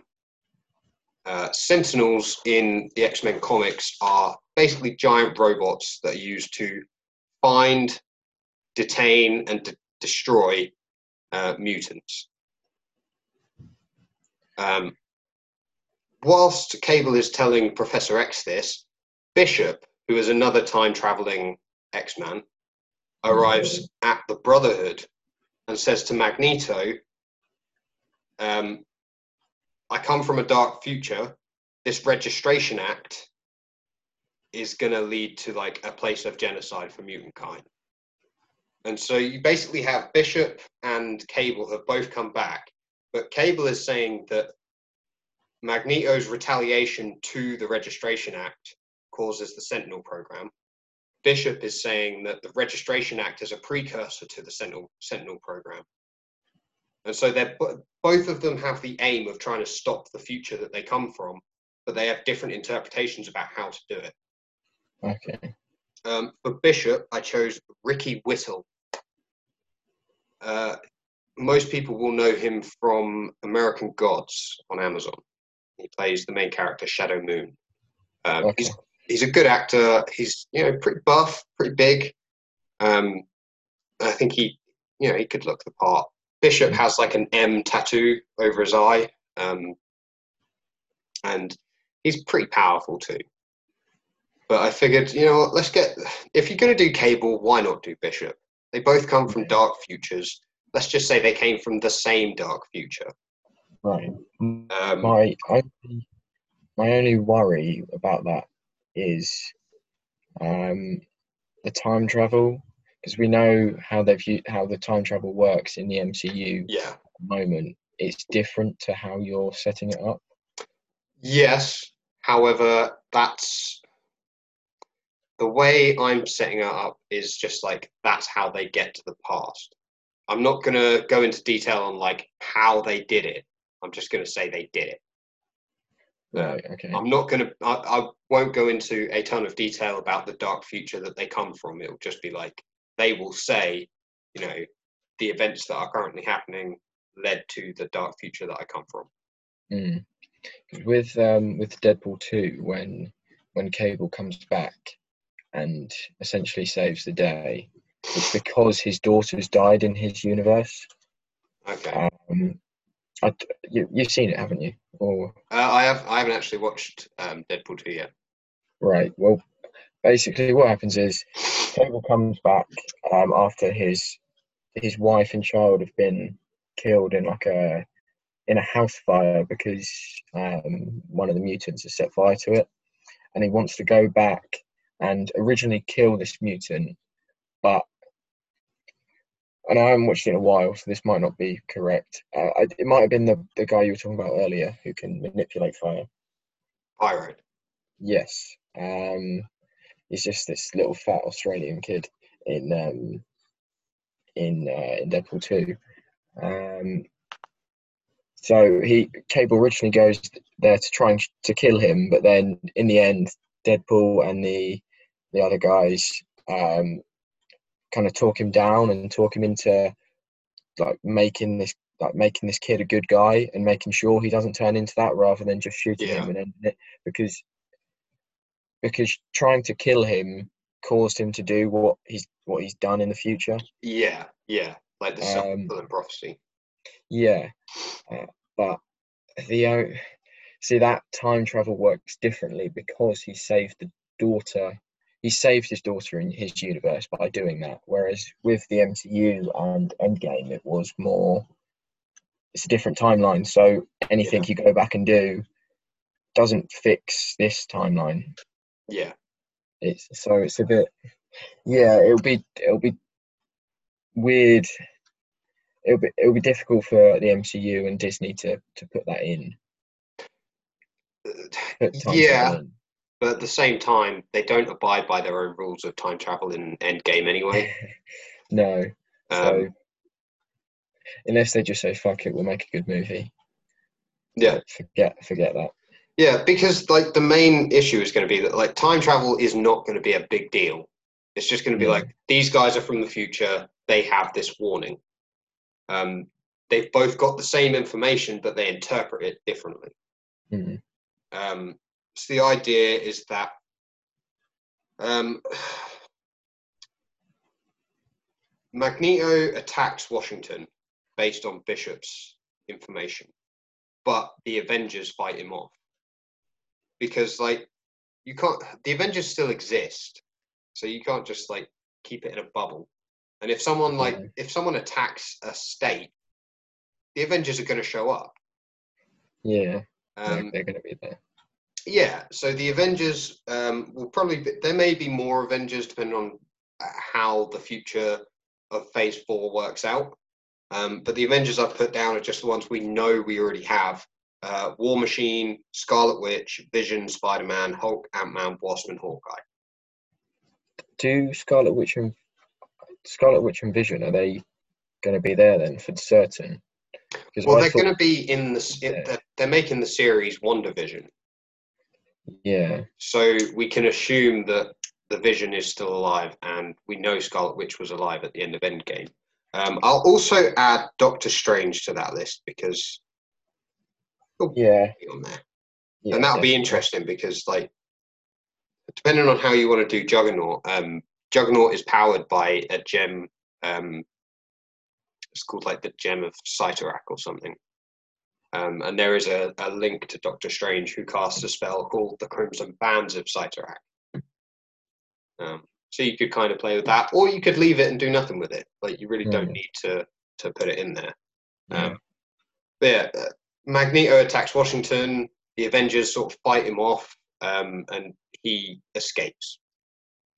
Um, after escaping, the Sentinel program is brought online, and it turns out that the Sent- Sentinel program was built using the. It was built using recovered AI and tech from the Ultron drones from Avengers 2. cool. And so a purifier is working on the Sentinel program. And when when the Sentinels are woken up and initiated, he programs them to just immediately search and destroy all mutants. Right. Okay. And so you kind of have this Ultron esque um, intelligence behind all these Sentinel robots that are suddenly going all over the US and attacking mutants on sight, even people who don't, even mutants whose powers haven't manifested yet. So children, you know, Oh, so it's, it gets pretty rough then. yeah, and it's a big problem. And so Mm. the X Men go into action, and the Avengers go into action, and even the Brotherhood like jumps in to try and like save as many of these people as possible and destroy all these drones. Um, and then at the end, you have, um, you know, they've destroyed all the Sentinels, but maybe you could have one left who's hidden, and um, like I don't know, you could maybe have an Ultron line come out or something. And that Yeah. way you can say, oh, Ultron's coming back, or a version of Ultron is coming back. Yeah. Um, Yeah. I, I But like. that's that's your big team movie. Yeah, I like the idea of the X Men and the um and the Avengers teaming up with with the Brotherhood because I I like Magneto. I like Magneto. Yeah, he's cool. Um, well, I don't know much about the X Men, but he, I know he's cool. Yeah. Yeah. Um. Yeah. No, I, I like the all five of your pictures really. Yeah. There's um. th- yeah, there's not much I'd change. I'd only. I, the only bit I am worried about is the time travel, but they could just change that. Yeah, They- well, it's they- mostly well, just to say like it's kind of um, kind of like in going back in time to try and prevent uh, the Sentinels from coming online. They've inadvertently caused the Sentinels to come online. yeah. Um, Okay. Yeah. But the difference is that like the X Men have enough goodwill with the Avengers that they team up. No, I, I like the idea. I think all the castings are. I think all the castings work. Yeah, there's not, as I say, there's not much to change at all. I, I like it. No, Well done, Jon. Well, thank you. thank you. I put a lot of work into it, so uh, you know, yeah, yeah. I hope everybody watching at home is uh, is is enjoying or has enjoyed um, the stories that I've come up with. Um, now, it's it's fairly uh, there's a fairly high chance that um, when it comes to Phase Five, it's not just going to be the X Men. There's also going to be sort of Spider Man movies. You might even have another Avengers, uh, Doctor Strange, um, Fantastic Four. So like these would not be the only movies being made by Marvel in this phase. You know, there'd obviously be other movies, but um, this is just my pitch for uh, establishing and bringing to prominence the X Men in that universe.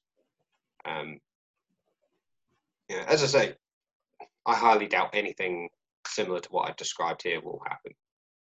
Um, I've just given you what I would like to see and what I, you know, think would be entertaining to other people as well. Yeah, no. uh, Well, I've certainly enjoyed you um, talking about and the ideas you had for it. So works for me, but then I'm not Kevin Feige, so uh, Yeah. I, can't, I can't give you the job there, Jon. Well, you know what? In Feige, we trust. Um, yeah, He's done a great job so far, and I see no reason why he wouldn't continue to do that. he did a great job for the first 19 movies, Yeah. and we'll leave it there. yeah. Yeah. Um, yeah. No, I'm sure. I'm sure the X. It's a big. It's a big job, the X Men, and I'm sure it'll get it right. Yeah. And the Fantastic Four. I'm quite excited for the Fantastic Four. Good. Probably slightly more than I am for X Men, because we got. I know we had a. Was there two Fantastic Four movies? Three. Three. Is that including the recent one? Yeah. Or right. You, the thing is, though, well, those first two Fantastic more uh, Fantastic Four movies were, were quite good, weren't they? With uh, Yeah. Yeah. yeah, they they didn't do bad, but it's been I a don't know why they while since you've seen. they do. It's been a while since since you've seen anything like that. Yeah. And um, with the X Men, they have been releasing movies here and now. I think the last one was 2018 or something like that. Uh, I think it. Yeah. Dark Phoenix. Yeah. I Dark Phoenix. think. I didn't see it because I don't care. Either. But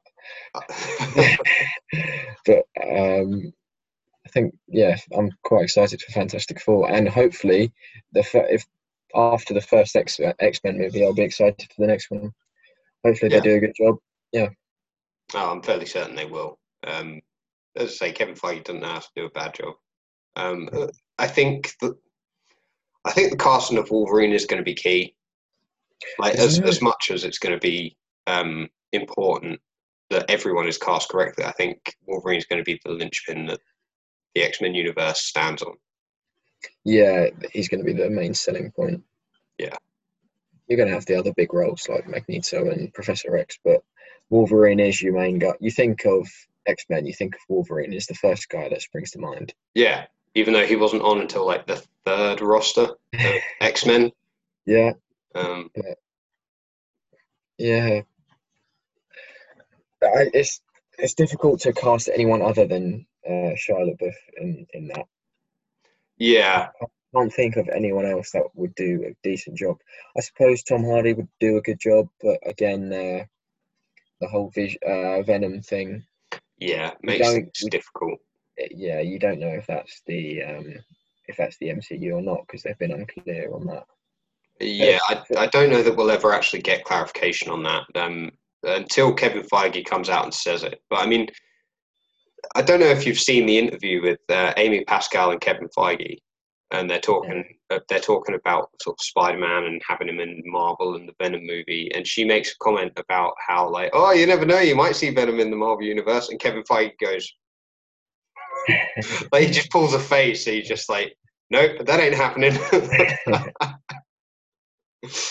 uh, I, I'll try and find the clip and send it to you because it's fucking hysterical. Um, you just see the look on his face; it's just like, nope, that's not happening. She's like, she, she didn't clear that with me before we sat down for this interview. it's like um, it's like Tom Holland, Tom Holland, and um, oh, what's his name? It's is it it's Ruffalo that just make yeah, they just gave away all of these um, like clues. yeah. Although I think a lot of the Spider-Man, one, well, Tom Holland ones were kind of they were they were forced. I think he was off, especially when he's doing the he's doing the Avengers unboxing and he pulls out the um, he pulls out the poster and shows it lo- to his live stream on I think it's Instagram or something Yeah. like that. I've got a feeling that's just a publicity publicity to just get the, the word out and get people. probably. Although, it did you hear the story about him calling up? Um, oh, who was it? I think he called up like the head of Disney, like Bob Iger or something, when it looked like Sony was going to bail on the rights. Mm. and he he he got drunk and he called up the head of Disney and was like crying down the phone at him like please don't let me leave I imagine it was somewhat like that scene in fucking uh, Infinity War where he's like yeah. he's like I don't want to go don't let me go yeah, he's g- yeah. Uh, there's that great um, clip from an interview with uh, Ruffalo and uh, Don Cheadle, yeah and and Ruffalo says, "Well, you think the last one was bad? This one, everyone dies." And Don Cheadle's just like, "Dude, yeah." And then Ruffalo's like, "Oh, "Nobody dies. No, nobody dies." Like backtracking, and of course he, he released the um, the name, didn't he? yeah for a live audience. He's a fucking idiot, but he's just so beloved though you're never gonna like get rid of him because he's also like happy to do that role for as long as they're happy to pay him yeah, You know what I mean? Like he's more than happy to be the Hulk whenever they ask. yeah. I, I like I like him in the movies, but they have made him more of a comic relief than anything Yeah. else. Especially when you look at him from uh, the first Avengers movie to probably Endgame, not Endgame to Infinity War. Yeah, he's he's much more of a comic character. And since when does the like the Hulk never really spoke in the uh, the first ones? It was always like Hulk smash, and then he'd break a few things. But, yeah, but then um, then he's like having a conversation with Banner. Um, it's strange. It's strange Yeah. how they they moved him on. But they, I'm not a fan of Professor Hulk. no, I don't think a lot of people are because they've kind of written. Oh, excuse me. They've kind of written themselves into a bit of a corner. Yeah, definitely. But I won't hold it against them. No, no, um, we know the future of, of you know the Marvel Cinematic Universe is is bright, um, considering how much stuff they have to work with now. Um, Yeah. so yeah, I, I think that's pretty much everything. Um, I think we've covered there.